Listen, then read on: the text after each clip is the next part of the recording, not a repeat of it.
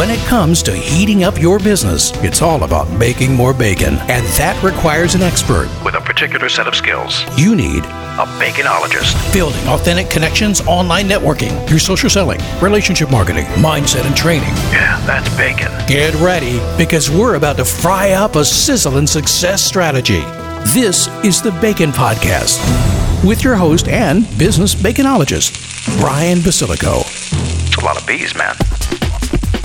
Welcome, everybody. I'm your host, Brian Basilico, and this is the podcast where you learn to make your business sizzle online. So, are you ready to fry up some new business?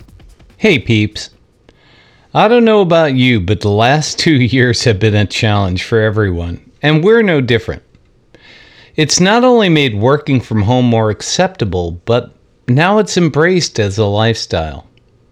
So we've been on a journey here at the Basilico domicile to downsize our home for a while. We have a house and a mortgage that's just too big to maintain for two people and a dog. So it's time. We've been exploring where to live. We've had enough of the crazy weather in Chicago, so we've looked at some temperate areas with seasons, and we've kind of chosen North Carolina. Now, I know this is a business podcast, so I won't bore you with all the details. But it's already shown me that running a business teaches you lessons that can be used to help in your day to day life. And also, life lessons can help you run a business better. So, I'm asking you to indulge me a little bit here. The first lesson is interviewing clients and being interviewed as a vendor have some commonalities to buying a house. It's full of choices, pitfalls, highs, lows, and especially decisions. As a business owner, I'm constantly interviewing people who want us to become vendors for them and interviewing people whose skills we need to better serve our clients. When changing places to live, you have to interview people who will help you buy a house and people who will sell your existing one. I've flown down to the area where we want to move and met and interviewed three different realtors. In Chicago, we conducted a one day, five realtor marathon, eight hour interview session. Both had some differences, but I want to focus on the commonalities as well. If you need an expert in business, start by reaching out to your trusted network of people who you know, like, and trust. In Chicago, I worked with this woman who's a home stager, and she knew a very connected realtor who had some connections in North Carolina who were realtors she knew and trusted down there. I also had some friends in the area who could recommend another. When it comes to selling your business to others, meaning trying to get clients, it's often people in your network who make the best pre trusted connections to your business with referrals. The one in Chicago who helped me in North Carolina was also in the mix in the Chicago Realtors. Another was a friend who just started in real estate, and another was a neighbor who was great at selling homes in our neighborhood. And finally, the home stager recommended one more. Again, all connections I knew personally or were recommended by people who I know, like, and trust. In the end, two would be disappointed in Raleigh and four in Chicago.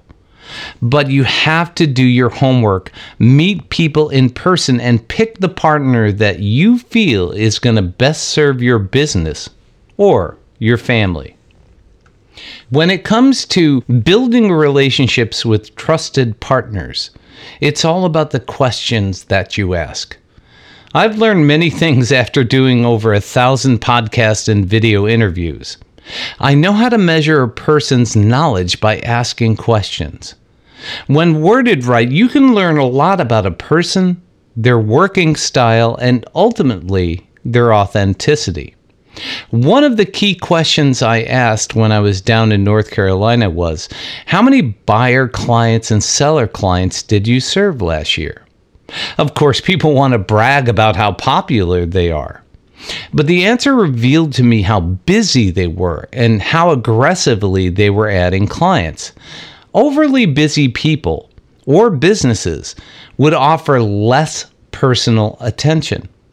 One thing I needed to know in a very crazy seller's market is I'm going to connect with a realtor that was experienced but not too busy to be thorough and reactive to opportunities.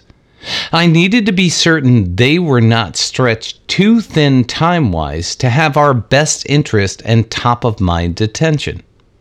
Listing agents are hungry for homes. They'll be very busy for a few weeks and then move on to the next home since they're often selling the first week on the market. I asked those people, what features did you feel made our house stand out? I wanted to see how observant they were during the initial walkthrough and listen to their response to a very targeted marketing question. Were they thinking how to best position us in the current market? Or were they calculating their commission in their head? It's also about the answers that people give. If you know what you're looking for in a business partner, you can rate your potential level of success by the answers to the questions you ask. If a potential client complains about their last vendor, you have to determine is it because the vendor was incompetent or the client was difficult to work with? The same goes for buying and selling a house.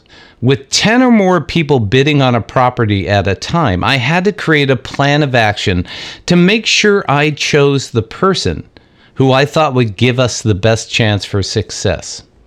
On the buying side, I know that bidding wars are tough and often money is the key to winning the bid.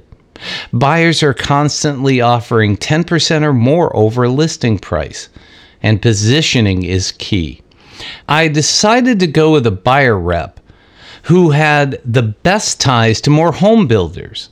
So we could swoop up a property that was backed out of and build a new home.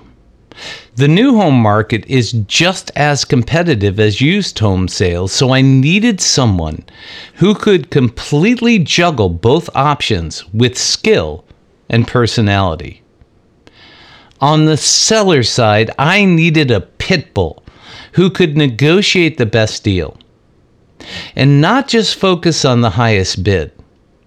I've seen neighbors lose 10% or more by agreeing to offers where the buyer was not qualified or came back with so many concessions that they reduced the purchase price and lost 10 to 20% of the highest bidder.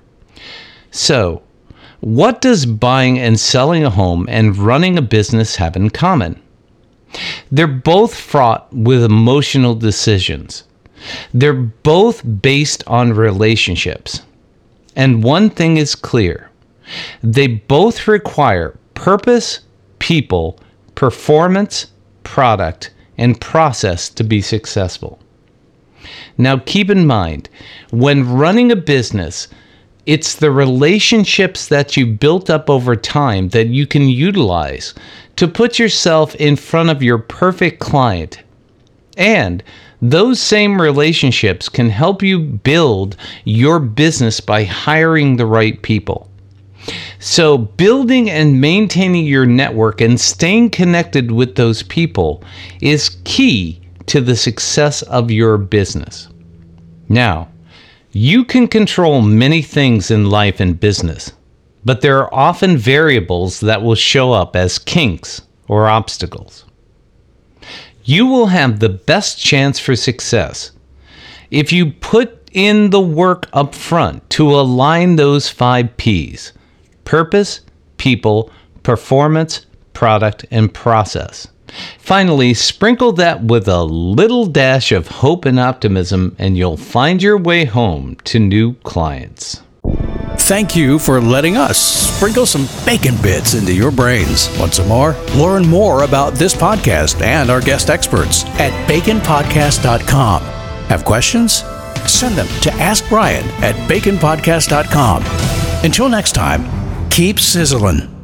And remember, it's all about the bacon.